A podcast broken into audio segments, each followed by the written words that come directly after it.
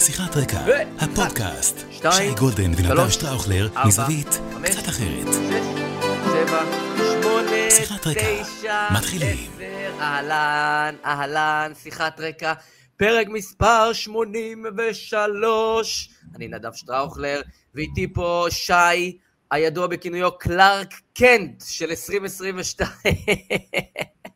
עם כן, המשקפיים האלה. משקפיים, אין ברירה, אין ברירה, גולדן! אין ברירה, איתנו בקוקפיט. נגיד במשפט, רני אשל, האחד והיחיד, שאולי... היום אולי- אולי נראה הופעת אורח. אה, מצפים ומקווים, אז אה, נגיד אנחנו... שלום גם למי שאיתנו, כן, נגיד למי שאיתנו גם, כן, מצטרף כן. אלינו כבר, טובה שטראוכלר האגדית. אפשר יש לה להתחיל. כסף משפחתי אליך, נכון? יצחק בן אורן להתחיל. דני דומיניץ, דניאלה שפר, ניסים אליאס, אילן שפורקר, אורנה גרנות, פאולט מרק, צהלה לוי, לוי, ניר חכמוביץ' וכל המשפחה, דודו והבה, גילי הלפמן, מוטי בן עמי, טליה עמר, תראה מה זה, טליה מנה מקסימה, תראה איזה יופי של נבחרת, אנחנו גיבשנו של אנשים שרואים את, ה, את הפוש, אומרים, אני צריך לשמוע את השטראוכלר הזה לפני השבת, קצת, אה, להכניס קצת... קצת אה, יידישקייט. קצת. אז אנחנו, אה, שי גולדן ונדב שטראוכלר, איתנו רני אשל כאמור, שהוא העורך והמפיק והטכנאי שלנו, והוא בעצם המוח מאחורי כל האירוע של הפטפטת שלנו. למי שלא מכיר, איכשהו אני אחזור על ההקדמה שחשוב להקדים ולומר, נדב שטראוכלר, גם חבר קרוב, אפשר לומר אח ממש כבר, אה, ואחד מיועצי התקשורת והאסטרטגיה הבכירים בישראל במשך שנים רבות, אה, גם שירת בדובר צה"ל ועד היום במילואים בדרגת רב סרן, ייעץ לפוליטיקאים, חברי כנסת, ניהל קמפיינים, כמו כן עבד במשרד ראש הממשלה במערך ההסברה הלאומי, הוביל את הקמפיין של הבחירות בתחום הדיגיטל בבחירות הראשונות ומייעץ יחד עם שותפו אסף לניאדו לאין ספור גופים וחברות ועסקים ואנשים טובים ואחרים שזקוקים לייעוץ אסטרטגי, אז זה נדב שטראוכלר למי שלא מכיר, אני שי גולדן, אני אגיד שתי מילים רק על בריאותי, כולם נורא מודאגים, איפה נעלמת, איפה נעלמת, אז אני אמרתי, למי שפספס, עברתי אה, ניתוח לפני אה, שלוש... אה, היום זה יהיה שלושה שבועות, לא, היום זה שבועיים? שבועיים זוכר. לדעתי. שבועיים, היום זה שבועיים, סליחה, אה, ניתוח בגב, שפשוט אה, מאלץ אותי להישאר בבית כדי אה, לברר שיהיה בסדר, אבל תוך עשרה ימים אני חוזר לעניינים והכל בסדר, לא לדאוג. הנפש והגוף זקוקים למנוחה והגב שלי באמת סבל הרבה בשנים האחרונות, מגיע לו פינוק קטן, אז הכל בסדר, והמשקפיים זה כי אני, מה לעשות? אני מה לעשות, אני בן 50... קלארק קנט, קלארק כמה- קנט, תוריד את. החליפה. בדיוק. אז uh, אנחנו פותחים כל פרק בפרק, חול- שאנחנו מכנים אותו פרק החולצות, כפי שאתם רואים גם נדב וגם אני לובשים חולצות ספורט, יש לנו אהבה גדולה גדולה גדולה גדולה גדולה גדולה לספורט, והמונדיאל הזה הצליח למנוע ממני להביא גופיות NBA, ויש לי חולצה מדהימה ל-83, אבל אמרתי לא, זה תקופת כדורגל, נעסוק בפוטבול כשיגמר הכדורגל. בוא נתחיל עם שלך, שנינו בצהוב היום, אני רואה גם צהוב שחור, תן לי לראות את הלוגו, אני לא רואה את הלוגו של החולצה, הופה, מה זה? אני לא מכיר. לא מכיר. ועוד ועוד איך אתה מכיר? נראה לי גלסגו ריינג'רס, אני לא מצליח לקרוא מפה. בשביל מה השקענו במשקפיים? בלקבון רוברס! אה, יאללה. יאללה. בלקבורן. רוברס הרי משחקים בכחול לבן, אבל... כן, זו הקבוצה של אלן שירר האגדית. או, אבל אני הלכתי בשבוע שעבר, אה, השבוע למעשה, אה, יש, יש אה, חבר'ה שאני עוקב אחריהם ואני מאוד מאוד אוהב אותם ובא לי גם לפרגן להם, שקוראים להם כדורגל שפל. זה עמוד פייסבוק וקבוצה וקהילה ומשהו אה, ראיתי שמודע. אותך שם בחנות, העלית סטוריז, ראיתי אותך שם בחנות, אמרתי, הכלב הזה לא קרא לאח שלו. לא כמו קרא לאח ילד בחנות שוקולדים. אני, כשבפופ-אפ הקודם שהם הקימו בבית רומנו לפני איזה ארבעה חודשים, ראיתי פרסום כזה יום לפני, אמרתי, אתה יודע, אני אקפוץ, נראה מה העניינים.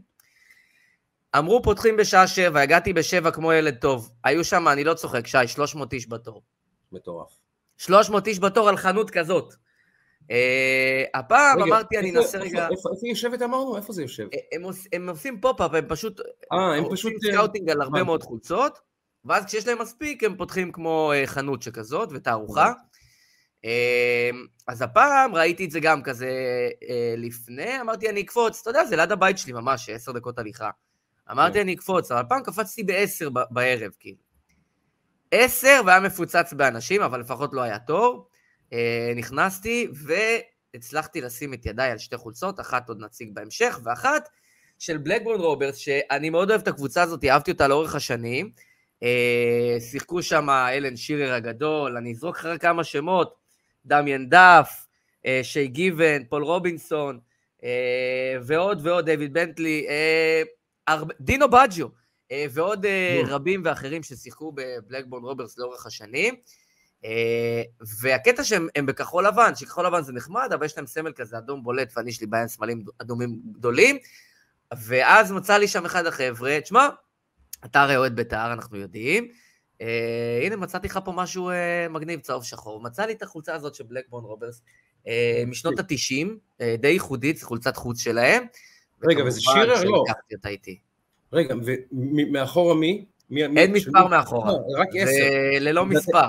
לדעתי שירר היה תשע, לדעתי הוא היה מספר תשע. נכון. שירר, כל, כל איזה הקריירה. שחקן, איך הוא היה חוגג עם היד למעלה, אתה זוכר? שהיה כן. חוגג עם היד למעלה. הוא גם היה הפנדליסט הכי טוב שראיתי בחיים. כל פנדל הפינה לחיבורים. אגב, הארי קיין והבושות שהוא עשה, כל פנדל, בית"ר, בית"ר, לא, פנדליסט הכי טוב שראיתי בחיים. מדהים, מדהים, מדהים. פשוט היה לו איזה קור רוח כזה. בכלל, הבריטים בועטים פנדלים אחרת.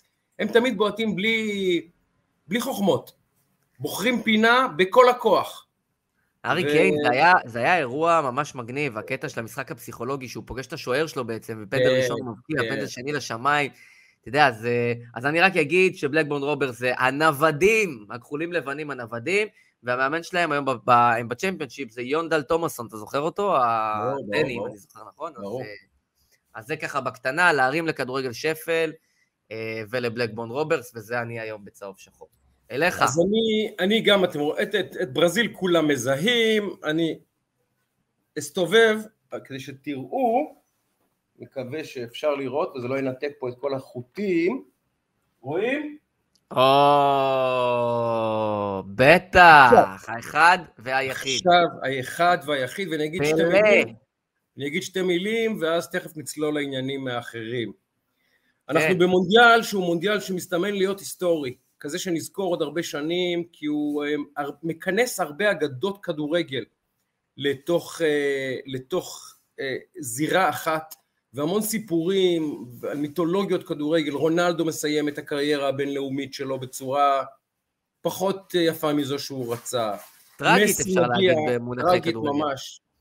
מסי, אפשר לומר, אה, אה, ברגע של חייו, ביום ראשון בחמש זה הרגע של חייו, ממש. ממש יגדיר אותו, יגדיר אותו. יגדיר את הסיפור שלו, את המיתולוגיה שלו, את המקום שלו בהיסטוריה. אה, כמובן מודריץ', נפרד גם הוא מהקריירה הבינלאומית, אחד מגדולי השחקנים בכל הזמנים, שחקן ענק, ענק, ענק. וכולנו שוכחים שמי שהתחיל את הכל, העשר הראשון, האדם שהפך את המספר עשר למספר בכדורגל שנושאים אליו עיניים כל כך הרבה גאוני כדורגל וכל הגאונים רונן חרזי אתה מתכוון. כמובן רונן חרזי, לדעתי גם אורי מגבו בנוער לבש עשר. שחקנים גדולים מאוד. אבל מי שטבע את העשר המקורי, הראשון, המיתוס הראשון, אפשר לומר גם הסופרסטאר הבינלאומי הספורטיבי הראשון בעולם, הגלובלי. היו כוכבי על בענפי ספורט, מתאגרפים אה, אה, במשקל כבד, אבל הראשון שחצה באמת את כל הגבולות וכל היבשות, לפני הטלוויזיה, לפני האינטרנט, לפני שכל ילד ידע לדקלם את ההרכב השני של בלקבון רוברס בליגת המילואים, כי הוא פשוט משודר, כל, כל, כל ליגה בעולם משודרת הרי אצלנו. לפני התקופה הזאת היה עשר אחד, ששמו היה אגדה, אגדה, אגדה, אגדה, אגדה, ואנחנו מבינים שהוא במצב בריאותי לא מי יודע כמה, ואולי אפילו אה, בסכנת חיים, שיהיה בריא באמת, רק, באמת רק בריאות נשלח לו, אבל אה, כשאנחנו מדברים על מסי ועל מקומו כגדול בהיסטוריה, ומדברים עליו ועל רוחו של מרדונה שמרחפת מעליו, ו- ו- ומדברים על אמבפה, שאם ייקח את המונדיאל הזה, יהיה מספר עשר, כבר הוא מספר עשר מהגדולים בהיסטוריה, אבל יקבע את מעמדו כאחד מעשרים הגדולים בהיסטוריה בוודאות. תחשוב אם. הוא ייקח את זה, בגיל 24 הוא יהיה עם 23. שני מונדיאל, זה מטורף. עוד אין לו 24, 23 יהיה כבר עם שני מונדיאלים. כשבמונדיאל הראשון הוא היה MVP של משחק הגמר ועם צמד, באמת, שוכחים שמי שהתחיל את הכל, מי שהתחיל את האירוע, מי שהפך את עשר למספר שכל ילד חולם ללבוש, אני חולם שמונה, אבל כל ילד שאוהב כדורגל חולם ללבוש, זה פלא. ופלא הוא באמת הגדול מכולם. ויכול להיות שמסי אה, ישבור את כל שיאיו, לדעתי הוא כבר שבר את כל שיאיו, ורונלדו שבר את כל שיאיו, ואולי עוד נזכה לראות בחיינו עוד שחקנים גדולים ברמה הזאת, לבשתי חולצה של זידן בחצי גמר. אבל פלא, פלא הוא מעל הכל. הוא כמו ג'ורדן בכדורסל, הוא כמו מוחמד עלי באגרוף, הוא מעל הספורט כבר, הוא כבר מישהו שאי אפשר לדבר על הספורט בלי להזכיר את שמו. גם בעוד 200 שנה, כשמישהו ידבר על כדורגל, הוא יכיר את השם פלא. אני לא יודע אם הוא יכיר ריבלדו, לא יודע אם הוא יכיר אה, רונלדיניו, אבל פלא, אני מבטיח לכם, גם בעוד 200 שנה, כל אדם שיאהב כדורגל, את השם הזה יהיה מוכרח להכיר, אז אני עושה לו מחווה. גם לקראת הקרב בין שני משחקי עשר הגדולים ביום ראשון, אמבפה ומסי, וגם ככבוד לאדם שכנראה נאבק על חייו, אם אנחנו מבינים נכון מה שקראנו, שולח לו בריאות ומזכיר לכם, לפני כל הכל הכל הכל הכל הכל הכל הכל, היה אחד, פלא, שבגיל 17 נדב כבש צמד בגמר, בגיל 17 כבש שישה שערים במונדיאל, בכיתה י"א, רק נזכיר, ולקח שלושה גביעי העולם, השחקן היחיד שהוביל שלוש נבחרות, באומנם ב-62 את, את האליפות של 62 הוא באמצע האליפות נפצע ולא הגיע לשלבי הסיום, שיחק אבל שלושה משחקים, אבל יש לו שלושה מונדיאלים על שמו ב-12 שנים. הוא השתתף בארבעה מונדיאלים, בשלושה הוא זכה. כזה לא ראינו מעולם, וצריכים לזכור גם אותו. זהו. ואני באתי עם חולצה של פלא למשחק של ברזיל בשבוע שעבר. סיפרת לי. ואנשים, וגם וינטג' של קוסמוס. אה. ו... וממש צוותי טלוויזיה, מקסיקו וזה, חבר'ה שפגשתי שם צילמו את זה, כי זה בדיוק היה, גם בסוף המשחק, כל השחקנים של ברזיל אה, הרימו שלט של פלא, והקהל הברזילאי הרים באיזושהי דקה מסוימת שלט פריסה ענק ענק ענק של פלא בפורטוגזית, תהיה בריא וכולי. כל האירוע הזה, אה, הניצחון האחרון של אה, ברזיל במונדיאל, היה סביב אה, פלא, זה אגדה מן הסתם עולמית, ואגדה ברזילאית אולי הכי גדולה מן הסתם, אז שאפו, באמת שיהיה בריא. שייקה, קח אותנו, יאללה, קח אותנו. רק שואל, שואל אותנו, אותי, איתן ברון היקר, מי זה שמונה שאתה אוהב, איתן? שמונה יש רק אחד. רק אחד. איך אומרים בעברית, מה המילה הנרדפת לשמונה? מלמי... מלמיליאן ידידי, רק אחד, אורי מלמיליאן, ומאז שמונה זה המספר שלי מילדות, אני, אתה יודע שהייתה לי חולצה, אה, אה, חולצת ספורט של בית ספר ארנון ברמת גן, יש לי חבר דודי ביטון, שנינו היינו אוהדי בית"ר קשים, ועל החולצת ספורט אה, ציירתי בטוש, הייתה תקופה אחרת באמת, את המספר שמונה וכתבתי באותיות מלמיליאן, כמובן שהמורה אברהם אמר לי, לא, התשובה היא לא. אבל חולצת הספורט של ארנון, בית ספר ארנון עם שמונה ומלמיליאן, ציירתי אותה בכתב ידי. יאללה. זה, אתה יודע שעברי כשאני נוסע איתו באוטו, אומר לי, אבא, שים לי מלמי מלמי. נדב, בוא נפתח בשאלה, נפתח אותך, תן כן. לנו סיכום, תן לנו סיכום ופרשנות של המצב של גרירת הרגליים של האופוזיציה, נתניהו קיבל ארוכה מהנשיא בשישי שעבר, עברו חמישה, יש לו עוד חמישה, כלומר בחמישי הבא לכל המאוחר הוא צריך להגיש ממשלה לפני שהעניין הזה משפ... מסתבך קצת אה, חוקתית. תסביר לי מה לא קורה. בשם הזה... אלוהים מה קורה.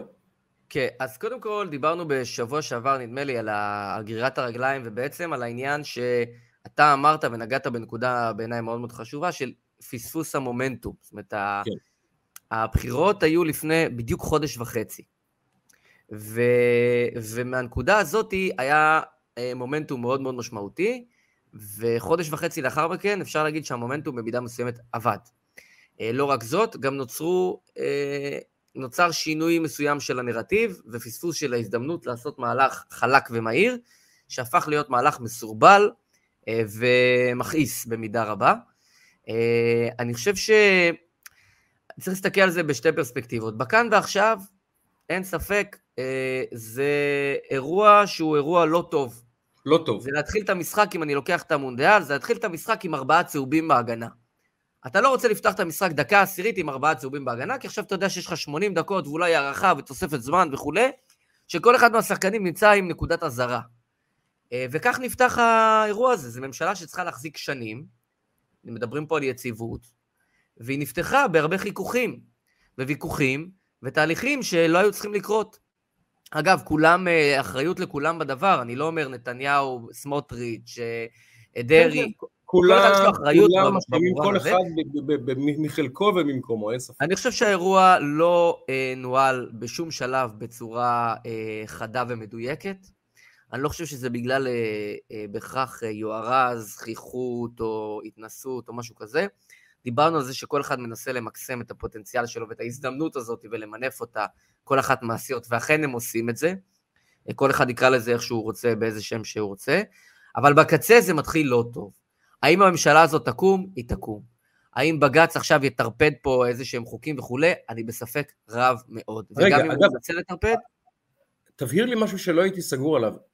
הכוונה היא למנות את יריב לוין ליו"ר הכנסת באופן קבוע, נכון? זה לא מינוי לא. זמני עד שהוא ימונה לא, כשר. לא, לא, לא. הכוונה היא, קודם כל, שואלים אותי הרבה אנשים אה, ב, בימים האחרונים, בכלל בשבועות האחרונים, האם אה, מאן דהוא הולך להיות שר כזה, האם מאן דהוא הולך להיות שר כזה, וכן הלאה.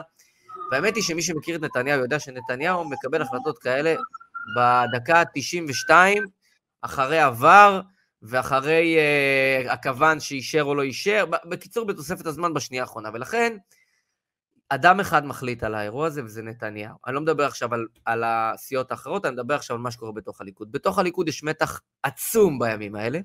מתח עצום של האנשים האלה, שמבחינתם עבדו מאוד קשה, חיכו הרבה זמן, ומצפים לקבל תפקידים. אממה, השמיכה קצרה מדי. אין שום דרך שכולם יהיו מרוצים באירוע הזה. אין דרך כזאת. ונתניהו רוצה להיכנס לממשלה הזאת, שגם השותפים שלו וגם האנשים אה, במפלגה שלו אה, באים אה, בטוב לאירוע, נאמר זאת כך. אי אפשר לייצר את המהלך הזה, אי אפשר לרבע את המעגל הזה, גם אם תפצל את זה למאה משרדים, עדיין יהיו פה אנשים לא מרוצים. הוא רוצה להגיע עם מינימום אנשים לא מרוצים. מצד שני, יש פה אנשים שטיפסו על עצים מאוד גבוהים, וזה אה, מייצר פה אה, מורכבות בהנדסת המרחב. כמה תיקים בכלל נשאר לו לחלק לתוך הליכוד? נשאר תיקים, והוא גם יכול לפרק תיקים. אבל יש אנשים שלא מעוניינים לקבל תיקים שמוצעים להם או שיוצאו להם, והם יצטרכו לקבל את מה שיש. אה, אין ספק שהאנומליה של בנט עם שישה מנדטים ראש ממשלה גרמה גם לתיאבון רב עוד יותר בקרב השותפים הקואליציוניים, ואתגר את העובדה שעל הליכוד נשאר איקס תיקים, בעוד הם מעוניינים ב-X פלוס 5, אוקיי? יש לך פה לפחות 4-5 אנשים ש... כן. עכשיו, מה קורה? למה טכנית היה פה מורכבות נוספת ב- בלוחות הזמנים? נתניהו לא רצה להגיע למצב ש... אה, נותן מינויים לשרים, ואז נגיד יהיו לך ארבעה, חמישה, שישה אנשים לא מרוצים, ואז למנות יו"ר כנסת, בסיטואציה שבה אם אתה מגיע למצב שיש לך ארבעה, חמישה, שישה אנשים לא מרוצים, אז צריך להבין את ההליך הטכני. ההליך הטכני ביו"ר הכנסת, וזה רק אצל יו"ר הכנסת, קובע את הדבר הבא. יו"ר הכנסת הוא המועמד שהסיעה אומרת שהוא המועמד שלה. אבל אם יש לך ארבעה, חמישה, שישה אנשים לא מרוצים, אותם אנשים יכולים לבקש, אם יש לך לפחות ארבעה אנשים, הצבעה חשאית. עכשיו, בהינתן שיש הצבעה חשאית, אז אתה לא יודע כבר מה יקרה, יכולים לקרות פה כל מיני דברים, ואז אפשר גם במידה מסוימת להביך את נתניהו. ולכן, הוא היה חייב לקדם את הנושא של יו"ר הכנסת בקונסטלציה מסוימת, לצד זה שכדי לקדם את החקיקה אתה חייב יו"ר כנסת משלך. נוצרה פה אנומליה שיו"ר הכנסת הקודם, אחרי הרבה מאוד זמן אחרי הבחירות, עדיין היה יו"ר הכנסת, אתה לא יכול לקדם חוקים, דה פקטו, ויו"ר ועדת חוקה וכן הלאה. ולכן הגרירה הזאת גרמה גם להרבה מאוד נזקים, וכרגע הם רצים נגד השעון. אני אה, מעריך, וזו לא הערכה פרועה, שיספיקו, ומה שלא יספיקו, יספיקו לאחר מכן. אבל אין ספק שזו פתיחה צולעת, לא טובה, לא רצויה, אבל הפרספקטיבה השנייה שצריך להסתכל על זה, זה שככל הנראה בעוד חודשיים וחצי, אנחנו נשכח מכל העניין הזה. קרוב לוודאי, למרות שעץ שישתלו אותו עקום ישר כבר לא יצמח, והעץ הזה שורשיו ניטעו באדמה עקום, זו האמת, זו האמת, והוא יצמח עקום. עכשיו, השאלה היא גם, כמו שאמרת, מה תהיה כמות הממורמרים, הנעלבים, הנבגדים, המרומים, הכל, כל אחד במקום שבו הוא יושב. אנחנו רואים את גלית אהובתנו היקרה, אה, אני אומר, אומר את זה בקול רם ובאהבה, אני מחבב אותה מאוד, מבצעת פיגוע בעצמה, פשוט מבצעת פיגוע בעצמה. אה, גם מאשימה את העוזר של נתניהו הכי קרוב אליו בהדלפה, זה לאחר שהסתבכה אה, באיזשהו קטטת צעקות עם יונתן אוריך, שאפשר לומר, מי שקצת מכיר את הכוורת, יודע מה מעמדו של אוריך בכוורת וכמה הוא מרכזי שם. וכמה הוא קרוב לאוזנו של נתניהו. אני חייב להגיד לא- לך לגבי, לגבי אוריך, אני הייתי עד בחתונה של יונתן, והוא חבר מאוד קרוב שלי. ונתניהו, רק להבין את הקרבה ואת המשמעות. נתניהו, אה, הזוג, לא רק אה, בנימין, מה שנקרא, הגיעו כן. לחופה, ואני חושב, לא בדקתי אה, מחקרית, אבל אני חושב שזו החתונה שנתניהו היה בה הכי הרבה מאז חתונתו שלו. הוא היה שם לדעתי משהו כמו שלוש שעות בחתונה, בא ודיבר, היה עם יונתן בריקוד, אה, תקשיב, זה קרבת... אה, לא, זה כמו בן שני, זה ממש כמו בן שלישי יותר נכון. אנחנו, אז, מי ש, אז מי שמבין מה, מה, גלית אני מאוד מאוד אוהב אותה, לא מחבב, אוהב אותה. אני חושב, שהיא, אני חושב שהיא קול חשוב מאוד בשיח שלנו, במחנה, והתרומה שלה היא תרומה אמיתית. אבל אני רוצה להגיד משהו גם, לשר, גם לגלית וגם לכל האנשים האחרים.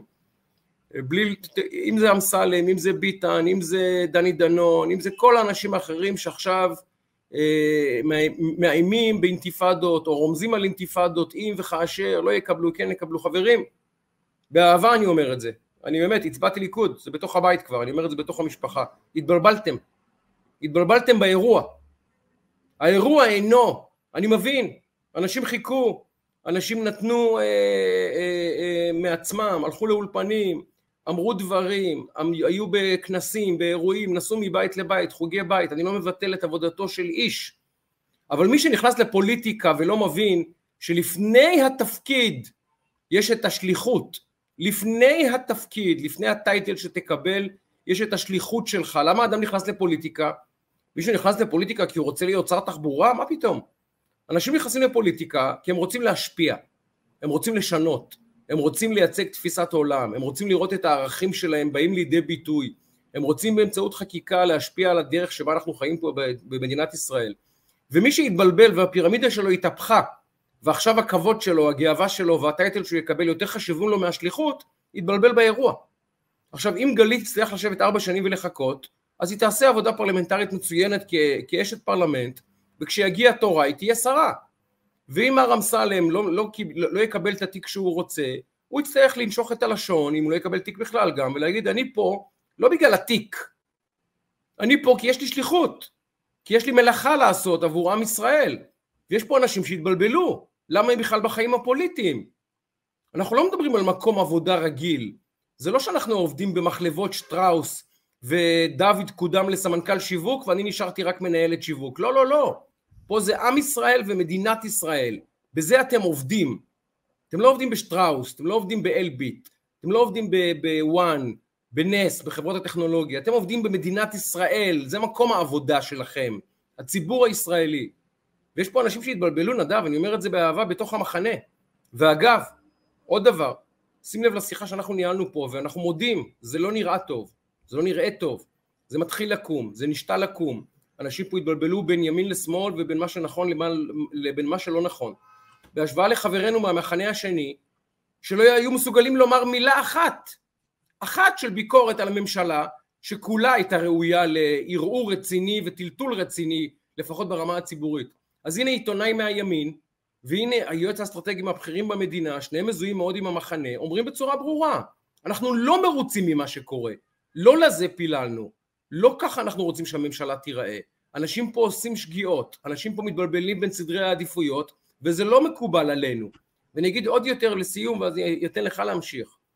אה, אני לא אוהב ממשלה של 32 שרים, או 30 שרים, או כמה שיהיו שם. לא לזה. לא בגלל זה החלפנו שלטון.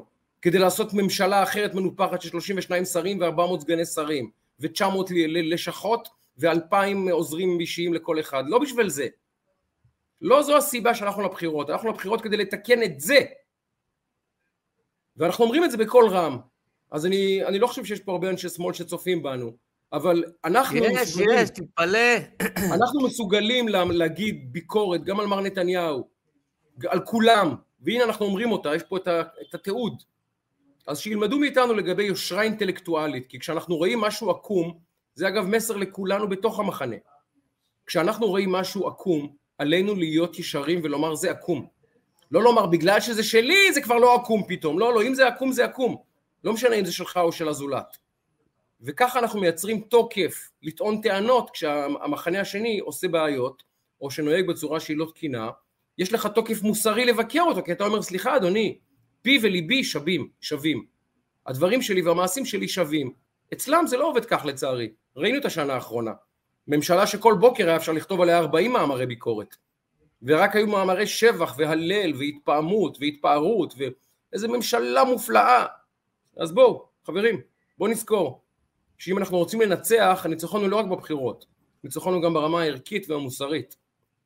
ולחברים שלנו, כאמור לגלית ודודי וביטן ו- ו- ומי שזה לא יהיה, דני דנון וכל האחרים שרוצים, גם אם לא תמונו לשרים, אתם עדיין מחזיקים במאה, באחד מהמאה העשרים המושבים הכי חשובים במדינה, הכנסת. אין פחיתות כבוד בלהיות חבר כנסת, אין פחיתות כבוד בלהיות יו"ר ועדה, אין פחיתות כבוד בלקדם חוקים, אין פחיתות כבוד בזה, נהפוך הוא, זו זכות גדולה, התבלבלתם. בבקשה. אני רוצה אה, לשמוע את הסטייק שלך לגבי אה, בן גביר, היועמ"שית, קובי שבתאי, עושה רושם שהפקידות סימנה את בן גביר, מעניין למה, מכל האחרים, והנה אה, גם היועמ"שית אתמול בהתבטאות מאוד קשה, גם עומר בר לב בהתבטאות מאוד קשה, אה, גם קובי שבתאי בהתבטאות שהיא, תסלח לי, לא, לא ממקומו לבטא אותה בכלל. בכנסת, מי אתה בכלל? אתה פקיד, אתה עובד ציבור, אתה מבקר את הדרג המדיני? מי אתה בכלל? תסלח לי מר שבתאי. איך אתה רואה את זה? קודם כל דיברת על אנשים שמהימין, מהשמאל, אז uh, קפץ פה תוך כדי השיח, הנה, אומר לך, א', אני אומר לך שאנשים מאזינים מכל הצדדים, מכל הכיוונים, זה דבר מדהים, אני שומע מאנשים מכל הכיוונים שמאזינים, בכל הגילאים, זה דבר מדהים ומרגש, והנה כותב לך פה אייל אסולין, שלום לכם מהמטוס בדרך לניו יורק. אתה יודע, אנשים... לא יאמן, לא יאמן. מה שנקרא, בכל מצב צבירה, וזה מדהים ומרגש. אחי, טיסה נעימה. כן, טיסה נעימה שתהיה, איזה כיף שאנחנו מעבירים לאנשים את הטיסה, זה בכלל מדהים, כאילו. אמ, וכמובן את הבישולים וכולי, אז נהיה טיימינג ממש טוב היום שישי הזה. אז אה, שני פקידים בכירים, אחד היועמ"שית ואחד המפכ"ל, יוצאים על בן גביר בצורה, זה לפני שהוא הושבע, כן? אה, כשר. אה, יוצאים עליו בצורה באמת בעיניי לא, לא, לא במקומה בכלל, איך אתה רואה את זה? אז בר-לב שם בוועדה אמר, אה, חשף דברים שלא היה צריך לחשוף, שלא נחזור אליהם בשידור, וניסו להסות אותו ולהשתיק אותו, שהוא לא יודע אם ראית את זה, הוא פשוט כן, כן חשף כן, דברים שלא אמורים לחשוף אותם. חשף סוד פשוט. אה, והיה מדהים לראות שהמפכ"ל יושב ליד בן גביר ולא לידו, כאילו זה שר הבט"פ יוצא, והוא הרי לא קיבל עדיין מינוי, וזה כבר אה, ככה. אבל אמרתי השבוע שבמקום שנדבר על מרד בר כוכבא, אנחנו מדברים על מרד בן ברק. כלומר, אה, זה, זה, זה די מדהים, וכשאתה מסתכל על... אה, זה, אגב, אתה דיברת על זה בעבר, של איפה היועמ"שית, איפה היא? מה איפה קורה היא? איתה? היא נעלמה אדום, והנה היא חוזרת. הנה גלי, בואי גלי לנו פרק ב', הנה היא הגיעה, נעלמה, ככה יוצאת, כמו בשליחות קטלנית, שהוא כזה, אתה יודע, מפציע כן, החוצה. כן. אה, אני אגיד לך רגע משהו, נעשה זום אאוט ואז זום אין. הפרופוגנדה, אין לי דרך אחרת להגיד את זה, אה, ואנחנו צריכים להבין את זה יותר ויותר.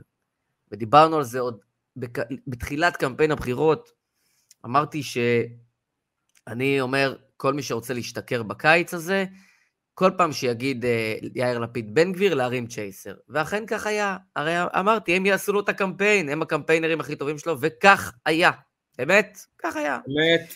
אמת. כנ"ל עכשיו, כל פעם שהתקשורת תבוא ותגיד בן גביר, בן גביר, ותנסה לעשות אה, פרופוגנדה כלפי בן גביר, אז אני מעריך שדווקא דברים טובים קורים, אוקיי? זה, ככה אני רואה את הדברים. הפחד הזה משינוי, החשש הזה, אתה יודע, הם כבר טיפסו על כאלה גדרות, מה, כל כך טוב פה? נניח, עזוב נתניהו, אה, חלאת המין האנושי, ובן גביר הוא השטן הגדול, בסדר, אוקיי.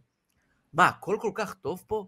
כל הנושא של הליווי המשפטי והייעוץ המשפטי הוא כל כך טוב פה, שכאילו אי אפשר לגעת בפרות הקדושות האלה, אתם כל כך, נגיד אתם לא רוצים שנתניה, אתם כל כך מרוצים מאיך שדברים מתנהלים פה, הרי לפני שנייה היה פה הסכם ימי, שוויתרנו על אזור טריטוריאלי, הסכם אולטרה אסטרטגי למדינה שלנו למאה השנים הקרובות, עם מדינת אויב. באה היועמ"שית, אני מזכיר, יועצת משפטית, היא יועצת, אנחנו התבלבלנו. אני לא מפחית מכבודה, אני לא חושב שאין לה מקום בדמוקרטיה, אני לא חושב שאין לה מעמד חשוב, אבל היא יועצת. זה כשמה כן היא. שהיא באה וכבר קובעת ואומרת, והיא פתאום האורים ותומים, הייתי עוד חלילה מאמין לזה, אם לפני שנייה וחצי, אני, אנחנו מספיק uh, פה באירוע כדי לזכור, לפני שנייה וחצי, הסכם הימי הזה, ובאה היועמ"שית, ומה היא אומרת? שהיא יועמ"שית שמונתה על ידי הממשלה הקודמת, ועושה את דברה בהרבה מאוד מהדברים. תביאו את זה לכנסת. ומה יאיר לפיד עושה? שם פס, אין לי דרך אחרת לתאר את זה.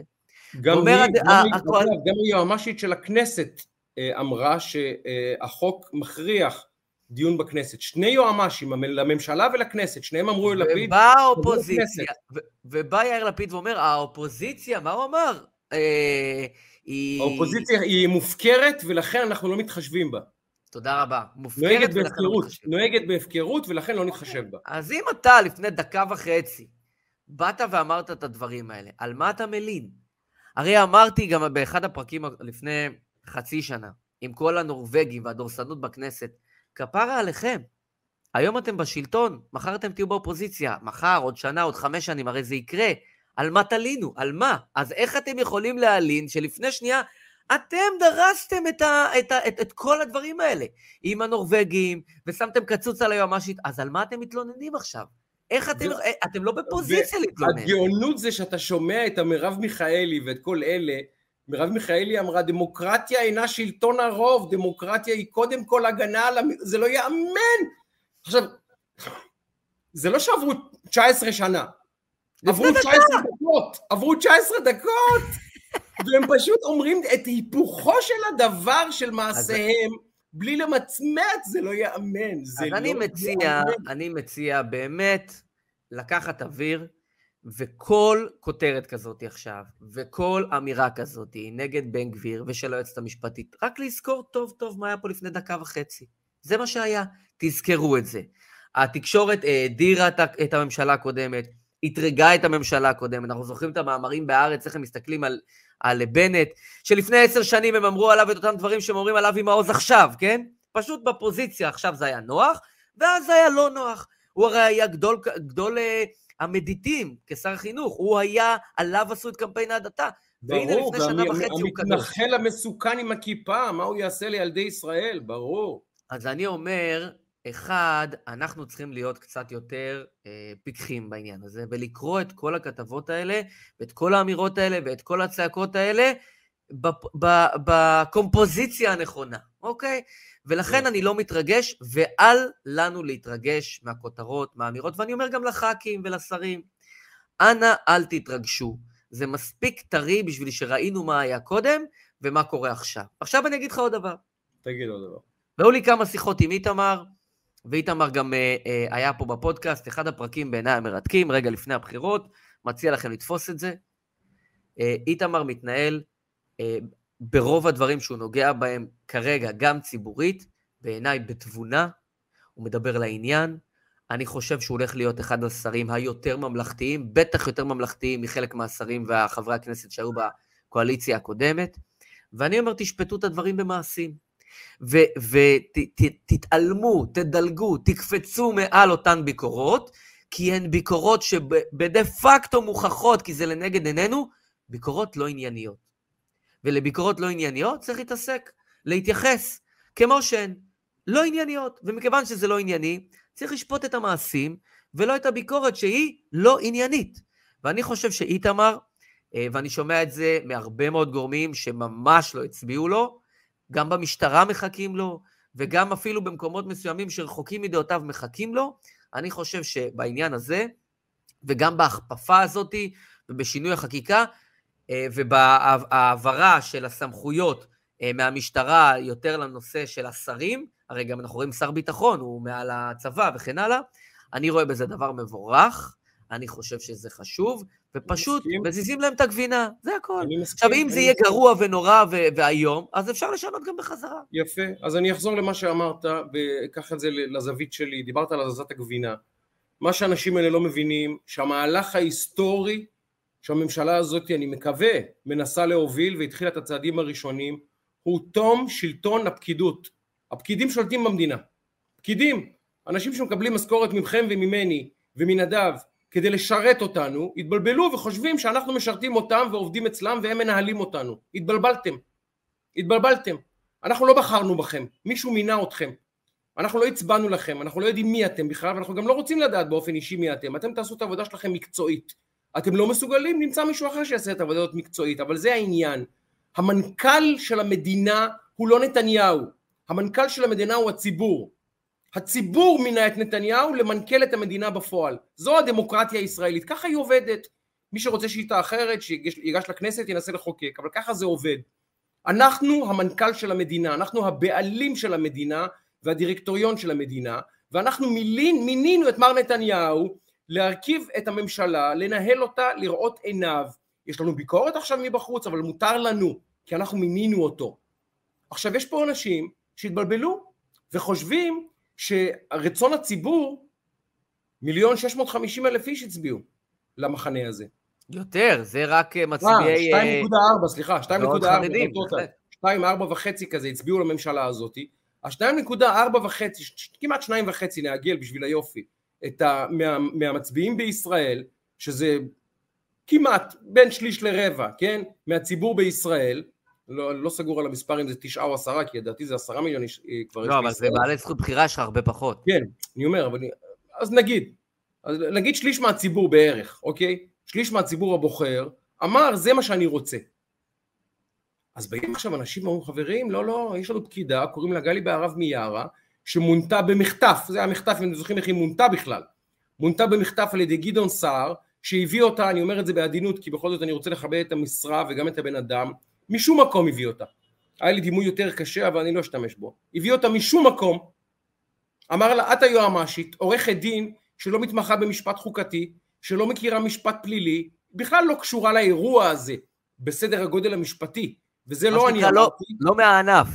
לא מהענף, היא לא קשורה לתחום, נדב, זה כמו שייתנו לי עכשיו לאמן את נבחרת כדורעף נשים בישראל כי אני אוהב ספורט. לא, אני לא קשור לענף, דווקא לא אני. רואה בך פוטנציאל כמאמן כדורעף. פוטנציאל גדול. תדע אבל לך. בכדור, בכדורעף אני לא קשור, אני אומנם עכבר ספורט, היא אומנם עוסקת במשפט, אבל היא לא קשורה לתחום הזה של משפט חוקתי ומשפט פלילי, שזה שני המרכיבים הכי חשובים להיות אה, משפטי לממשלה. ואני אני רוצה להגיד עכשיו משהו שלא לא פופולרי לומר, ואני אומר אותו בכל זאת. לא נוכל לנהל את הממשלה הזאת אם גלי בהרב מיארה תהיה הממש... אה, היועצת המשפטית לממשלה, כי היא תשים גל... מקלות בגלגלים של הממשלה הזאת בכל צעד וכל שעל וכל החלטה. ולכן לצערי, הדבר הזה כבר קרה בעבר, והוא יצטרך לקרות גם הפעם. היועצת המשפטית לממשלה תצטרך להיות משוחררת מתפקידה בצורה מכובדת, בצורה עניינית, ולהבהיר לה, גברתי, בחרה בך ממשלה קודמת, הממשלה הקודמת, דעתנו אינה נוחה מהדרך שבה היא התנהלה, אין לנו שום דבר אישי נגדך, תחזרי לשוק הפרטי לחיות את חייך, ונביא יועץ משפטי לממשלה, לא אמרתי מהימין, אמרתי יועץ משפטי לממשלה שאנחנו בחרנו כי הוא אמור לייעץ לנו עכשיו ארבע שנים. אין שום סבירות, שום סבירות בשום עולם שיועצת משפטית שמונתה לפני חצי שנה במחטף על ידי גדעון סער שמנסה לשים, אה, שאז הכשירה את כל מעשי הממשלה ההיא ועכשיו עומדת לתקוע את כל מעשי הממשלה הזאת, תישאר בתפקידה? סליחה? ואם זה נקרא מחשבה של איש ימין קיצוני, אדרבה, אני איש ימין קיצוני עכשיו, בסדר גמור, מקבל עליי את, את הגזירה הזאת. אבל אנחנו יודעים, הממשלה הזאת לא תוכל להוציא שום דבר, ויש נדב מהלכים אסטרטגיים שצריך לקיים, ויש יוזמות וחקיקות ופעולות ומהלכים נוספים, מדיניים ואחרים, דרמטיים, שהממשלה הזאת תצטרך לנהל לארבע שנים. ואם יהיה יועצת משפטית לממשלה שתרוץ כל שלוש שניות ולהגיד לא לא לא יש לי חוות דעת שאוסרת את זה לא לא לא יש לי חוות דעת שאומרת שאת זה אי אפשר. לא לא לא וכל שבוע נרוץ לבג"ץ לא נוכל לנהל פה את המדינה. צריכים לשחרר את הגברת מתפקידה ואגב הסיבה היא יותר משהיא היא מקל בגלגלים היא לא בליגה. היא לא שייכת לאירוע הזה. היא לא שייכת לאירוע הזה. היא פשוט לא קשורה היא לא ברמה המתאימה לתפקיד. היא עורכת דין לא חשובה לא בולטת לא מוכרת, לא שום דבר, מקורבת לגדעון סער ושלום על ישראל, זה, זה היה כישורה היחיד, שהייתה מקורבת לגדעון סער ואתה יודע ואני יודע והיא יודעת וגדעון סער יודע וכל המאזינות והצופים שלנו פה יודעים גם כן שמי שמושך בבוב, בחוטים של הבובה הזאתי זה גדעון סער. אנחנו יודעים את זה. יודעים את זה. אז אין שום היגיון שגדעון סער יהיה עכשיו אה, גיס חמישי באמצעות אה, גלי בהרב מיארה בתוך הממשלה הזאתי כשהאינטרס שלו הוא להפיל אותה, להפיל אגב, אותה. אגב, זה, לא זה, סביר, מצטער. אגב, זה, ש, זה שאומרים כאילו להזיז אותה מתפקידה זה קץ הדמוקרטיה. בעצם להזיז אותה מתפקידה זה להגיד, אנחנו לא, לוקחים, לא מקבלים את הייעוץ שלה, נכון? אבל לפני שנייה לא קיבלתם את הייעוץ שלה בממשלה הקודמת, כשהיא דיברה לא. למשל על ההסכם הימי, אז אם אז לא ספרתם אותה, לא הבנתי את זה. בדיוק, אז עכשיו כשמדברת היועצת המשפטית לממשלה, אז גם בתקשורת וגם בעולם הפוליטי מצד שמאל מסבירים לנו שזה בכלל לוחות הברית, וצריכים לשמור עליהם אז מכל אם זה. לוחות הברית, למה לא הבאתם את ההסכם הימי בדיוק. לכנסת? כי אם היא. לוחות הברית, אז ראה. וקדש, אז, אז לא. הבנתי. ואומרת גלית אסיס, אה, עוד, עוד עוקבת יקרה ואהובה, אני לא, אני לא אתפלא אם גדעון סער כותב לה את הנאומים. היא צודקת, אני לא אתפלא אם גדעון סער מכתיב לה את המסרים. אז זה ברור שהיא מנוהלת, תס, תסלחו לי, זה ברור שהאישה הזאת מנוהלת על ידי מישהו, וזה לא אני ולא אתה וגם לא איש מהמחנה שלנו, ועם כל הכבוד אין שום סיבה שהממשלה תהיה, אתה יודע, מכריזים על עד עוין במשפטי נתניהו, יפעת בן חי שגב. מכריזים על עד עוין, ואז אומרים שהעד העוין מחזק את התביעה. בדיוק, זה הגאונות. אה, הרי, ונגיד על זה שתי מילים למי שפספס את הדרמה המדהימה. זה פשוט נהדר, זה- אי אפשר לכתוב את סיפור זה. ענק ענק.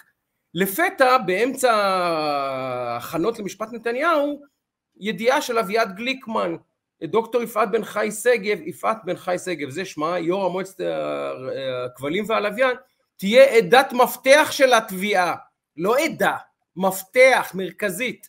שור ענף מגיע יום שני והיא עולה על שלישי והיא עולה על הדוכן והיא אומרת החקירה שלי הייתה חרפה, הוציאו דבריי מהקשרם, החתימו אותי על מסמכים אחרי שאמרתי להם זה לא נכון, הוציאו את כל מילה שאמרתי מהקשרה ועכשיו אני אמרתי אוקיי אני אחכה לבית משפט והנה בית המשפט אני אומרת לכם את האמת.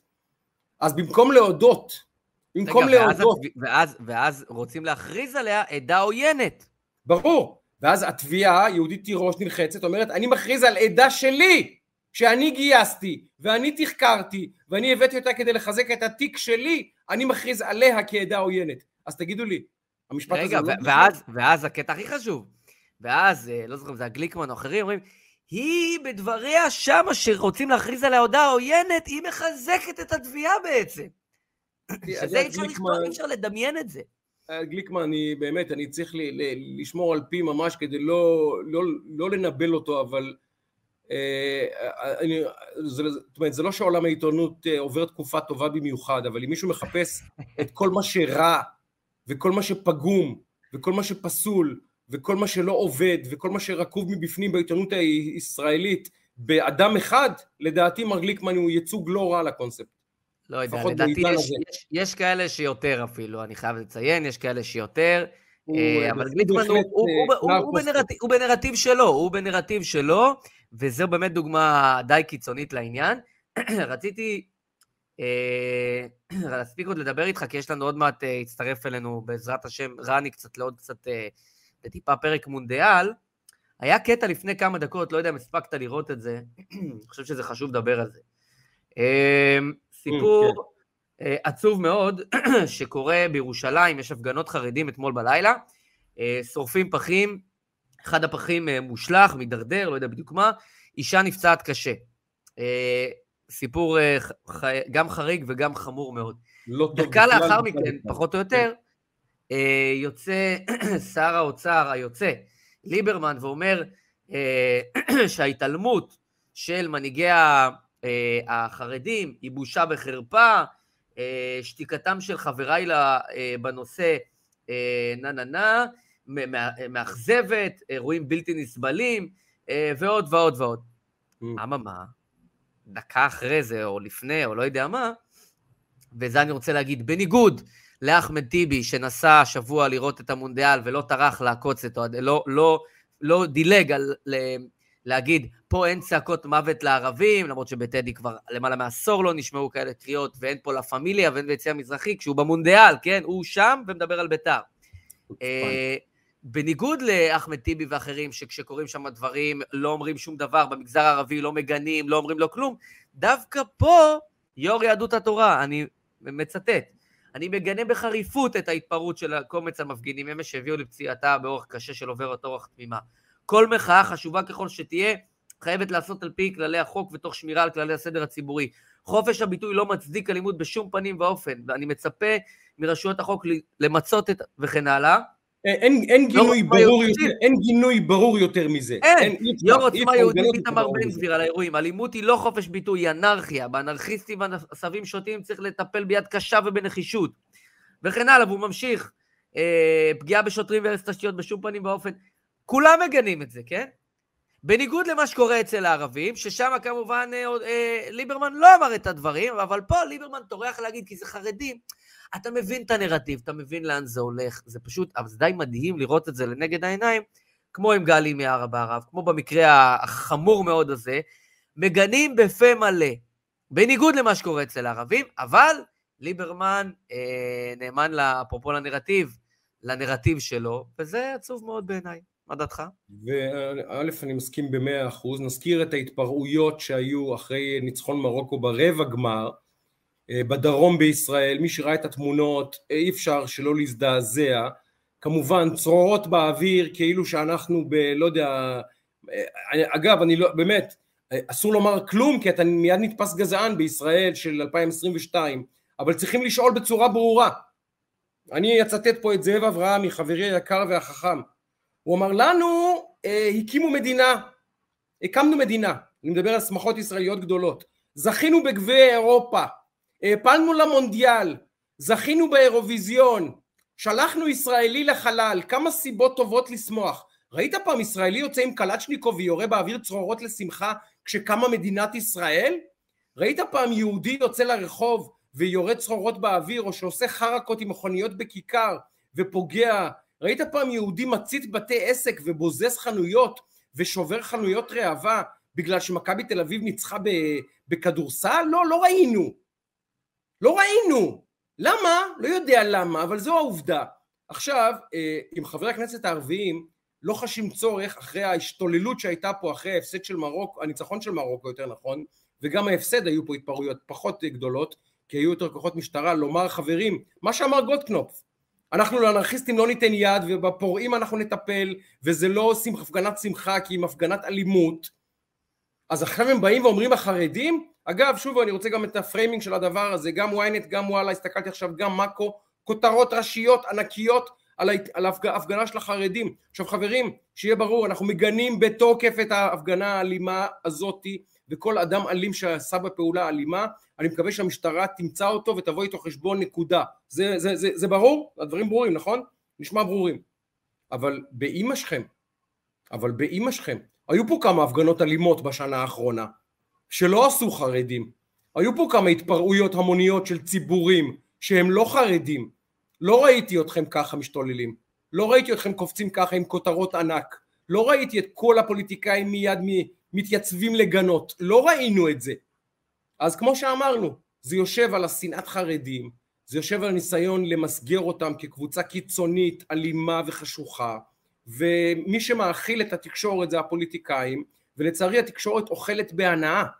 אוכלת בהנאה את האוכל הזה, ובושה וחרפה. באמת. אני רוצה להגיד לך ש...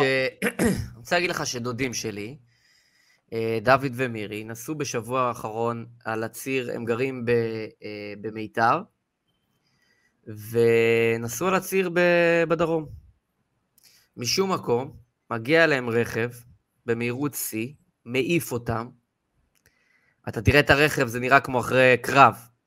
נס נס שהיה שם בטונדות הפרדה, כי הרכב נזרק עד לשם, ואם אין גדר הפרדה, אם אין את הבטונדות הפרדה, אני לא יודע איך זה נגמר.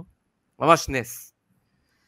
הם נפצעו קל בנס גדול, כי אם הרכב פוגע אה, חצי מטר שמאלה, אני לא יודע מה קורה. ודודים שלי, כן? בכביש באהלן כן, אהלן כן, בדרום. כן. ו...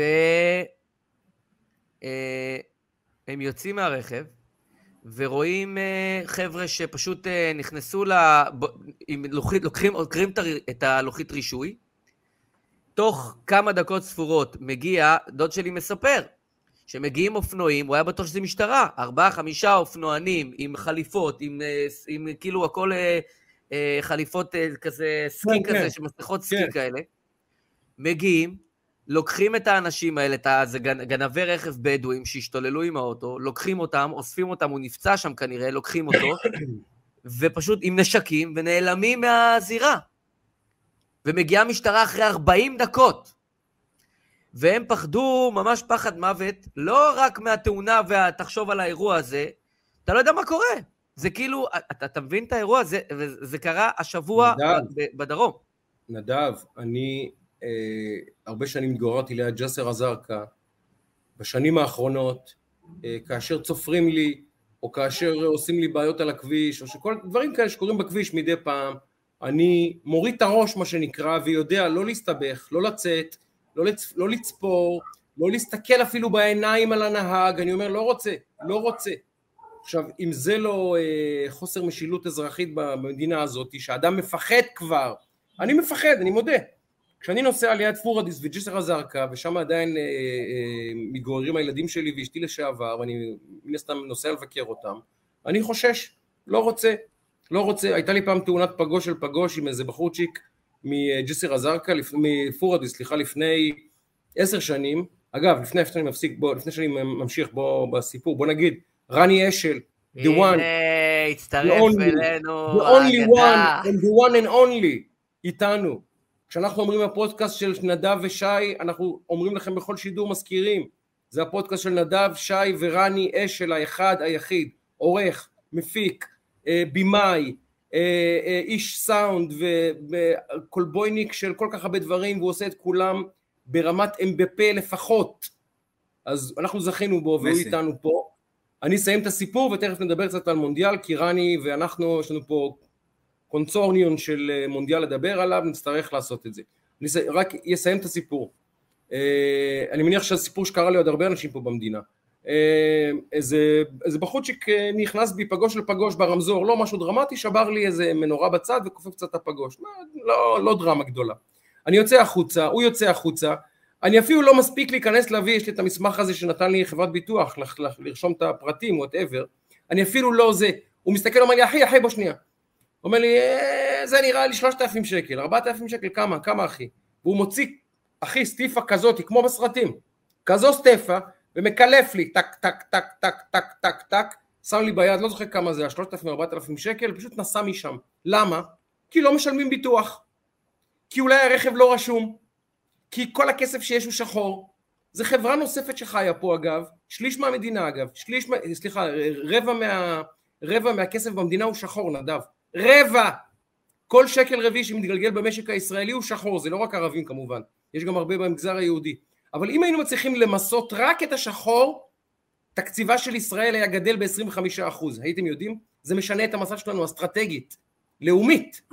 רבע מהציבור בישראל לא משלם מיסים והכסף שחור, כי, ולצערי חלק גדול מזה נמצא במגזר הערבי, שוב אני אומר את זה בחיבה רבה, יש גם כמובן אנשים טובים שמשלמים מיסים ועושים הכל, אבל לפי, לפי אה, כלכלנים של משרד האוצר, זה לא אני, אה, מרבית הכסף השחור לצערי נמצא במגזר הערבי, והנה מקרה, תאונת דרכים, אמר לי עזוב אחי, אפילו לא, אפילו לא חשב לעצור לדבר על ביטוח, הוציא לי כמה ככה, ככה, טה טה טה טה טה טה, שלושת אלפים, ארבעת אלפים שקל, כמה שזה היה, סע לשלום ונעלם. אה, לפחות היה בנדיבות, מה שנקרא. לא, לפחות זה. עכשיו, אני יודע שהיום אני אגיד לו, אחי, מה קורה? אני, אני לא אגיד לו כלום. אני לא אגיד לו כלום. כי אם אני אגיד לו אחי בוא, בוא, בוא, בוא נחליף פרטים זה קרה השבוע לדעתי בחולון. מישהו אמר לנהג ערבי בוא, בוא נחליף פרטים ההוא הוציא סכין פשוט וקל. לא מחליף לא אתה מבין? זה אנחנו זה הפרט הוא החליף את הפרט הוא הוציא פרט. אנחנו במציאות אזרחית שמתדרדרת פה מיום ליום טוב ולכן, בוא, בוא נברך לשלום. יש לנו פה בכל זאת אורח כבוד התגעגענו עם התוכי שם על הכתף. התוכי זה טעות, זה טעות, כל, כל מי שמאזין, בטעות אם הילדים שלכם מבקשים תוכי, לא להביא תוכי הביתה, זה תקיעה ל-15 שנה, ממש. לא, זה... אה, טעויות משלמים. אני, כן, מנסה להבין את הקונספט, מה, מה הקטע בציפור, מה, איך, להביא ציפור הביתה, מה, מחמד, מה חיית מחמד בזה? כאילו איך אתה משתעשע איתה? אין, אין, בזה שום דבר, זה גם חיה ש... החלאה כזאת, כי אתה גם לא יכול באמת לשחרר אותה לטבע כי היא תמות אחרי שנייה. בבית אתה צריך לשחרר אותה כי היא צריכה בעצם להסתובב, אתה לא יכול לשים אותה. נגיד יש לך בית במושב, גם, גם אז אתה לא יכול לשים אותה בחוץ, כי אתה עדיין צריך לקלוא אותה בתוך איזה מקום. זה מין, אה, באמת, זה שטות של בני אדם שהחליטו לגדל תוכים. זה... רני, קודם כל חזרת ארצה, מה שנקרא, אחרי אה, טיול ארוך. ספר קצת, איפה נעלמת לנו? אני משוכנע שזה היה בשירות, המו... זה, זה, זה, זה היה בוודאות בשירות המוסד, והפכת את זה לטיול משפחתי, כאילו, בסדר, ספר לנו מה עשית בטיול המשפחתי, כן. את זה כבר שכחתי, את ארצות הברית כבר שכחתי, אני הייתי עכשיו בחודש אה, שלמעשה העתקתי את מגוריי לירושלים, הייתי בכאן, כל שידורי המונדיאל בעצם. אה. וואו, מדהים. אז, אה, אז הייתי חלק מה... שכאן, אגב, שכאן, אה, שייקי, אתה כתבת על זה, ואני ראיתי את זה גם בקטאר, ופגשתי את יונה, חברנו, ופשוט עשו אה, עבודה מדהימה. נקודה. סימן קריאה. מה התפקיד של יונה שם? מה הטייטל שלו? הוא היה שדר של הרבה מאוד משחקים, משחקים משמעותיים, נתן שם שידורים לפנים. אה, יונתן כהן, חשבתי שאמרת יונה ויזנטל, יונתן כהן, כן. לא, לא, לא, יונתן כהן. יונתן כהן הוא אדם יקר ומוכשר, אין ספק. ו- ו- ורני סחטן, אה, איך היה, איך, איך זה היה? אה, היה, לא סיימנו, אנחנו סיימים בראשון כמובן, אבל מאוד אינטנסיבי. אה, מה שאני עושה, אני עושה בעצם את כל ה... לא את הכל, יש לי צוות לא קטן, אבל כל המעברונים, קליפים שיש בשידורים, כל הדברים האלה. אז מקווה קודם כל שנהניתם. 아, לא אתה עושה את כל, ה... את, את כל העריכות האלה בסוף משחק, התקצירים עם הסאונד וזה, אתה עושה את זה בכזאת... מוזיקות, כל, ה... כל כן? הדברים של המוזיקות. תקשיב, הכנתם כמה קליפים יפים בכמה מש... מסיומי המשדרים, מהממים ממש, רני, לא ידעתי, כל הכבוד. נכון, אז באמת זה, בכל הצניעות, זה באמת אחד השידורים הכי... הכי טובים, או אולי הכי טוב שהשתתפתי בהם, עם אבי כהן העורך, ו... איזה אלוף, אבי, כוכב. הרבה חבר'ה שאוהבים ספורט ואוהבים אוהבים בידור, ומנסים לשלם את זה. רגע, זה אבי כהן, אבי כהן, אבא של מולי שגב? לא, לא, לא, לא, לא. אבי כהן, התותח. היה בעשר, היה בערוץ הספורט, היה בהרבה מקומות. אה. נכון, ערך את טל ברמן אה, לאורך שנים ב-13, ב-10, ופגשתי אותו אפילו בקטאר, את אבי, וגם התקשרתי אליו לפני ואמרתי לו, תקשיב, אחי, אתם פשוט עשיתם פה עבודה מטורפת בקנה מידה כן. בינלאומי.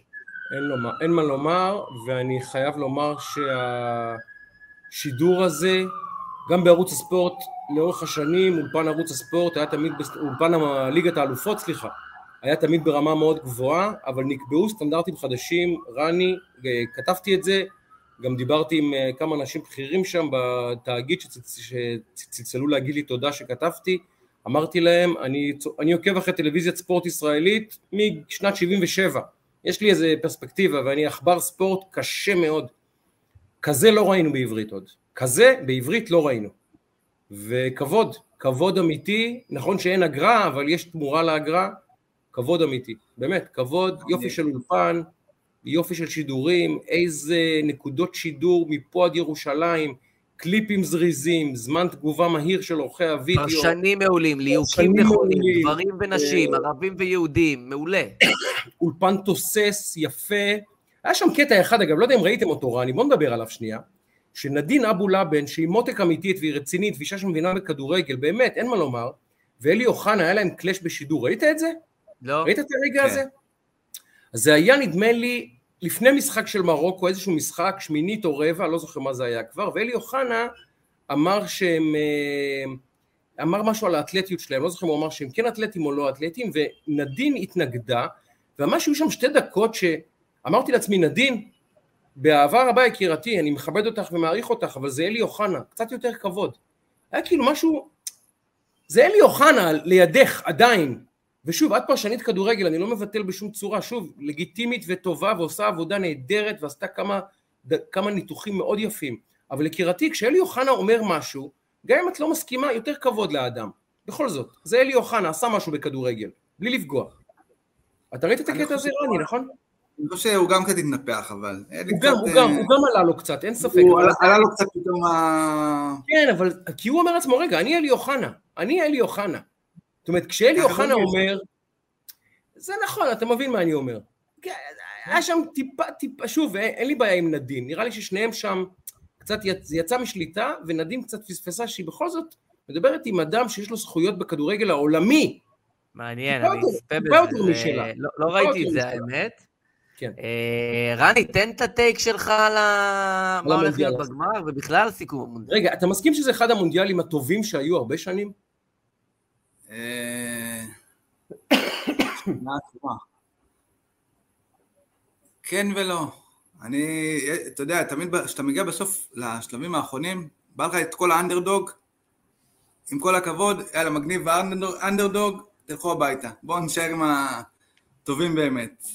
אה, מבחינת דרמות, זה היה המונדיאל הכי מטורף שאני זוכר. בגלל כל נכון. מה שהיה עם הבתים והנבחרות הגדולות שהלכו, אז אה, מהבחינה הזאת באמת היה מטורף. הימים של המשחקים המקבילים, אני לא זוכר כזה. אני לא זוכר כזה. לא זוכר. היה שם יומיים אה, משוגעים, פשוט משוגעים עם דרמות ועם, אתה יודע, הרבה... הרבה אגדות. לא, ממש, בדקה ה-85 הבית נראה ככה, בדקה ה-90 הוא נראה אחרת לגמרי. מדהים, מדהים, מדהים, כן. מדהים, מדהים. מטורף. ואתה יודע, הם יחריבו את המונדיאל הבא, דרך אגב, כי ה-48 קבוצות יהרוס כאן את כל הדרמה בתור, בכל דרך שלא, שלא תהיה. כן, כן, זה יהיה מטורף. אה, רמת הכדורגל לא הייתה גבוהה מאוד, חוץ לא. מרגעים טובים של צרפת וארגנטינה, לא ראינו כדורגל טוב באמת. אתה אומר את זה ואני אומר לך לא- ששבוע שעבר... צרפת לא משחקים טוב, הם היו בבתים לא די טובים. רגע, אני רק רוצה להגיד, על רמת... זה נהדר. גדול, גדול. זה על רמה נהדר. על רמת הכדורגל, אני שבוע שעבר הייתי בשלושה משחקים, יום אחרי יום. שנייה, שנייה, שנייה. אני חייב לעשות אתכם עצירה ולחזור עוד עשר דקות, כי יש כאן איזה בלטם. אוקיי. אז רגע, רגע, רגע, אז רק נגיד, רגע, רגע, אז בוא נעשה ככה, כי אנחנו עוד עשר דקות נסיים. אז נגיד, קודם כל, אז רני, אתה חייב לנו פולו-אפ בפרק הבא, סיכום מונדיאל. בוא נעשה סיכום, עוד סיכום באמצע שבוע הבא לענייני המונדיאל. מוסכם, רק מונדיאל, מסכים, מסכים, מוסכם. מקובל. אבל תבוא, רני. זה יהיה פרק שיוקדש כולו למונדיאל, אחרי המונדיאל, בשני או בשלישי. יאללה, סגור, מעולה, יופי. אז רגע, אז רני, קודם כל נשיקות לגלית. לא, הימור, הימור, אני רוצה הימור לגמר. לא, אני לא יכול. זה כמו מכבי חיפה, אני לא מהמר על מי שאני רוצה. זה מעניין, נעצור כאן. הבנו, אז הוא רוצה ארגנטינה והוא מפחד לנכס. אני מאמין שהם בפה, לצערי הרב אני אומר את זה, כי אני מת לראות את מסי מניף את הגביע, אני מת. אני חושב שעולם הספורט כולו, כל מי שאוהב ספורט באמת, רוצה לראות את האיש הזה מסיים את הסיפור שלו עם גביע, באמת. אני... אתה פגעת, שי, כמי שלא היה שבוע שעבר, פגעת בהימור על קרואטיה, מפתיע מאוד על ברזיל. כן, כן, כן. וגם מרוקו אמרתי שתגיע לחצי, חשבתי שתגיע לגמר, אבל גם מרוקו הגיע רחוק. אה, אני חושב שהצרפתים חזקים מדי, טובים מדי, עמוקים מדי, קרי רוח מדי, ואני צופה שיהיה משחק כדורגל בלתי נשכח, לא 0-0 מגעיל פנדלים או 1-1, משחק כדורגל עם שערים ותהפוכות, וצרפת בסופו של דבר, לדעתי, תשבור את הלב לארגנטינה ולעוד הרבה הרבה הרבה הרבה אנשים בעולם. ככה אני רואה את זה, שלוש שתיים צרפת זה התחזית שלי. טוב. שטראוכלר, מה ההימור שלך? אני, תראה, אני, אני, אני באמת מקווה שארגנטינה תנצח, אני לא אה, מדאטה מסי, אבל מרגש לראות אותו במשחק הקודם, זה פשוט, זה כאילו מעיין הנעורים, זה כאילו חזר עשר שנים אחורה. גם אני רוצה, אש. אני גם רוצה את מסי. אבל כנראה אבל... שאתה צודק. רני, אני רואה כבר את הפרצוף תשעה באב שהוא לובש פה. אה, אנחנו, אני, אני זה דיון אחר, אבל המורשת שלו, גם אם הוא לא ייקח, אני חושב שהוא... הוא לא צריך את הגביע בשביל להוכיח שהוא... רני, להפסיד שני גמרים של מונדיאל, זה מדביק עליך תווית. לא טובה. אבל... הוא חייב, להגיע... הוא חייב לקחת את המונדיאל הזה כדי למתק את עצמו כווינר היסטורי, ולא רק כשחקן גדול. שחקן וווינר. מרדונה זוכרים אותו לא בגלל הגאונות, בגלל הווינריות. כשהיו צריכים אותו, הוא לקח את התואר, הוא היה שם.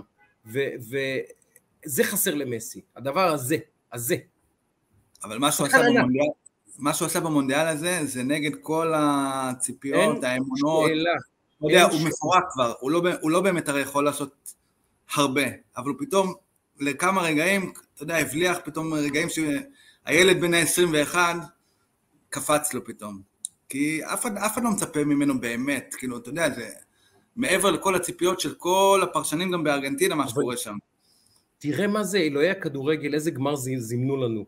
השחקן הגדול של דורו, מסי, ללא ספק, מול מי שיהיה השחקן הגדול של דורו, אמבפה, ללא ספק חילופי הדורות, שני מספרי עשר היסטוריים במשחק הכי חשוב בחיים של מסי, ללא תחרות, זה יהיה אחד ממשחקי הכדורגל הגדולים ב-20-30 השנים האחרונות, ללא ספק, מבחינת החשיבות שלו, בהיסטוריה של הכדורגל. משחק מאוד טוב, מאוד... רגע, נשחרר, קודם כל נשחרר את רני, הבטחנו שנעשה, אז עוד נעשה סיכום. רני צריך לרוץ, אבל כיף לראות אותך, אחי היקר. דרישת שלום חמה ושבת שלום, ואנחנו נשתמע בשבוע הבא בעזרת השם. בוא נזכיר את אברה, כי אנחנו לא גומרים שידור בלי אברה. בהחלט, בהחלט, ודקה לפני אברה, אני רוצה רק להגיד לך לגבי אברה, כן. שהיה מדהים לראות, אני נגעתי בזה בקטנה ממש, אבל קודם כל קיבלתי ים, ים, ים תגובות, גם כמה ימים אחרי זה, כי כנראה היו עוד עמודים ששיתפו את זה באיזשהו דיליי. מזה ש... רק נזכיר למי שלא שמע שידור קודם, נדב היה במשחק אה, של פורטוגל, מה זה היה? אה, ברזיל, ברזיל 4-1. ברזיל, ולבש חולצה שמאחוריה הכיתוב, אברה עדיין חם, חי, החולצה הוחרמה, נדב כמעט הסתבך עם הרשויות הקטריות, אבל הנה הוא פה איתנו, חזר בשלום, ומחווה שאחר כך הודהדה בכלי תקשורת רבים ורשתות חברתיות בישראל, ומאוד מרגש, כל הכבוד, כן.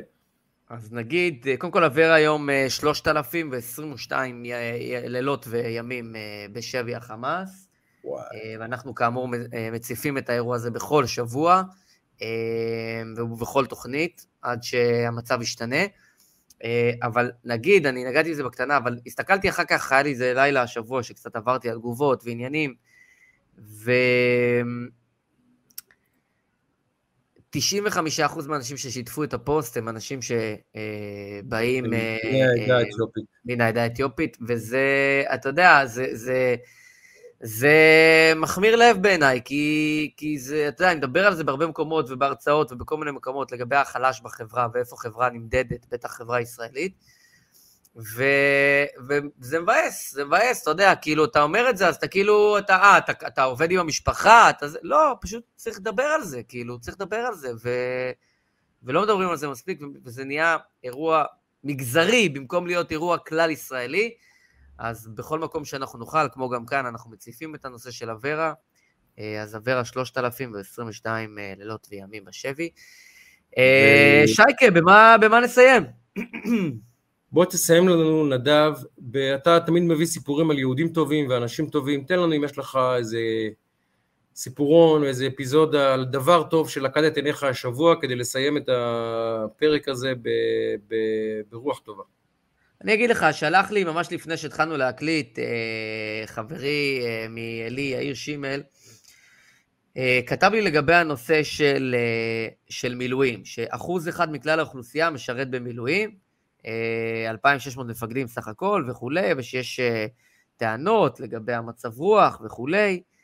אה, אז, אז האמת היא שמצד אחד, אפרופו על העניין הזה, כשאני מגיע למילואים אני רואה הרבה מאוד בצורה בלתי פרופורציונלי חובשי כיפה. זה דבר שגם זה אירוע בפני עצמו. אבל הוא כותב לי, והוא צודק, מתקבע הנרטיב של אחוז אחד בלבד שעושה מילואים, וזה לא נכון. כי הרבה יותר מאחוז אחד עושה מילואים. אה, צריך לחבק את אנשי המילואים. אה, יש לי אה, אחד מהעובדים, מהחבר'ה שעובדים איתי, חזר עכשיו מחודש מילואים בקור בדרום הר חברון, אזור מרגש ומקסים אגב בפני עצמו. ו... ואני חושב שזה להסתכל על כוס המלאה אחד, הרבה יותר מאחוז אחד עושים מילואים, מה... מהפוטנציאל, מה שנקרא, לא מאזרחי מדינת ישראל, יש אנשים שהם לא בגיל, יש אנשים שהם לא בכשירות וכן הלאה. אז צריך להגיד את זה, אחד. שתיים, אה, צריך להתייחס לאנשים האלה ביתר כבוד, צריך להרים לאנשים האלה, צריך לעבוד, אגב, בעיניי גם בחקיקה כלפי האנשים האלה, צריך להיות אפליה נכון. פוזיטיבית כלפי האנשים האלה. אפליה לטובה, אין ספק, לשמור על מעמדם בעבודה, לאפשר להם גם, הרי אני גם הייתי במילואים איזו תקופה בחיי, מן הסתם, מה שאתה מקבל מהמדינה זה חרפה, חרפה, ההשלמת הכנסה הזאת, זה חרפה. והיום כשאדם הולך לעשות מילואים, זה לא רק הוא, כל המשפחה הולכת לעשות מילואים. כי אה, עם שימל, שהוא במקרה מג"ד אה, בתותחנים, אני לא טועה, ועושה פעילות מבצעית, ויש לו, אה, ברוך השם, משפחה מרובת ילדים, אתה משאיר אישה והרבה מאוד ילדים בבית, אז כל המשפחה במילואים למעשה. זה לא רק אתה יוצא למילואים, סלמת, אתה בלי טלפון, אתה לא בזמינות, וזה במילואים, אני לא מדבר על מלחמה. האנשים האלה, ואני ביניהם, נצטרך להיקרא לפקודה בעניין הזה. אז אני אומר, אני מחזק את אנשי המילואים, אה, צריך לפרגן לאנשי המילואים, אבל גם יותר מאחוז אחד מהאנשים במדינה הרלוונטיים עושים מילואים. צריך לא לעשות את זה גם מיעוט נכחד, זה גם מייצר איזשהו מידה של דמורליזציה כלפי העניין, כאילו, אה, אתה פראייר, אתה זה, לא. אה, כבוד גדול, אה, הנתונים יותר גבוהים ברוך השם, וצריך להרים לאנשים האלה, ושאפו לכל מי שמאזינה ומאזין, ולא רק הוא או היא עושים, אלא כל המשפחה במילואים, אז שאפו להם, חשוב מאוד, וכל הכבוד, לא מובן מאליו. אמת, וניפרד מכולם כי אתה צריך לרוץ להביא את עברי, הכפרה עליו מהגן, בברכת חג חנוכה שמח בראשון נר ראשון, נכון? אני לא טועה, בראשון זה, נכון? ראשון נר ראשון, הייתי, הייתי השבוע במסיבת אה, חנוכה של אה, עברי, היה מאוד מרגש. אנחנו בגן שמי שעוקב אחרי הפוד יודע, הנה יאיר עכשיו אני רואה מגיב, יאיר אפרופו כפרה עליו.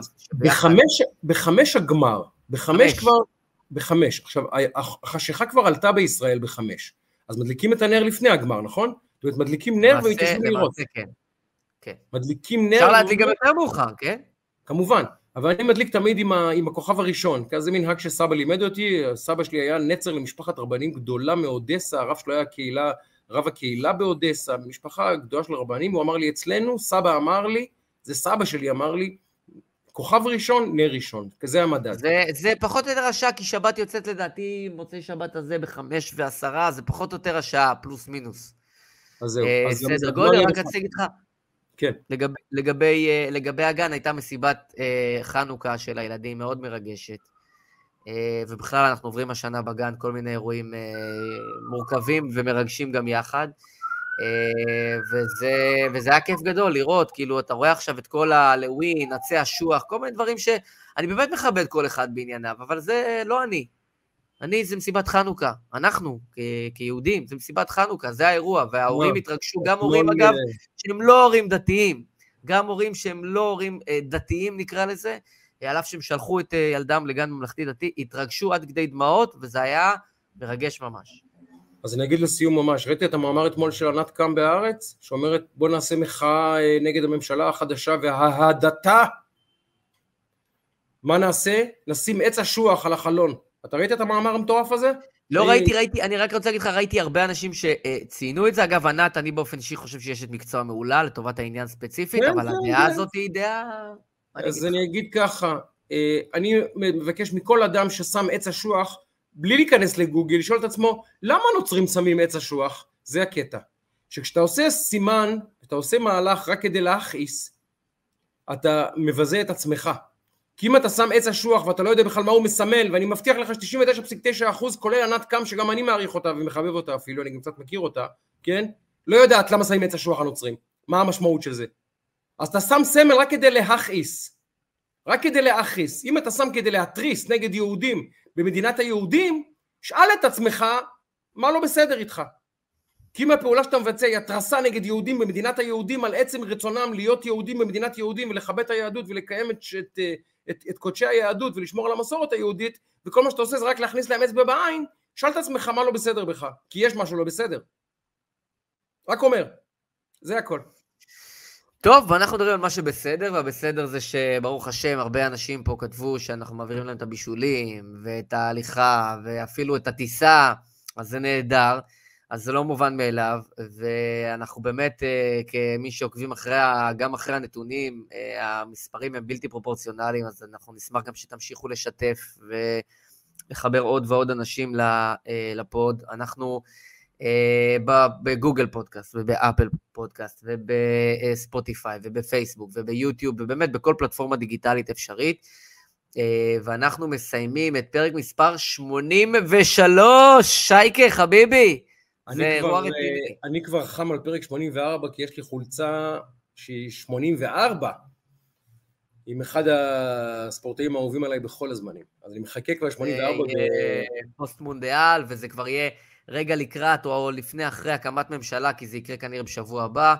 אז uh, אנחנו נאחל לכולכם uh, שבת שלום וחג חנוכה שמח ובשורות טובות. יפה, דני לנגר, כל הכבוד, דני לנגר, ניחש נכון, כל הכבוד, דני, יפה לך. אה, אז רגע, אז אל תעשה ספוילר, או שכן לא, תעשה, אז זה בחירתך. לא, לא, לא, אבל דני לנגר ניחש, כל הכבוד, כפרה עליו, כן.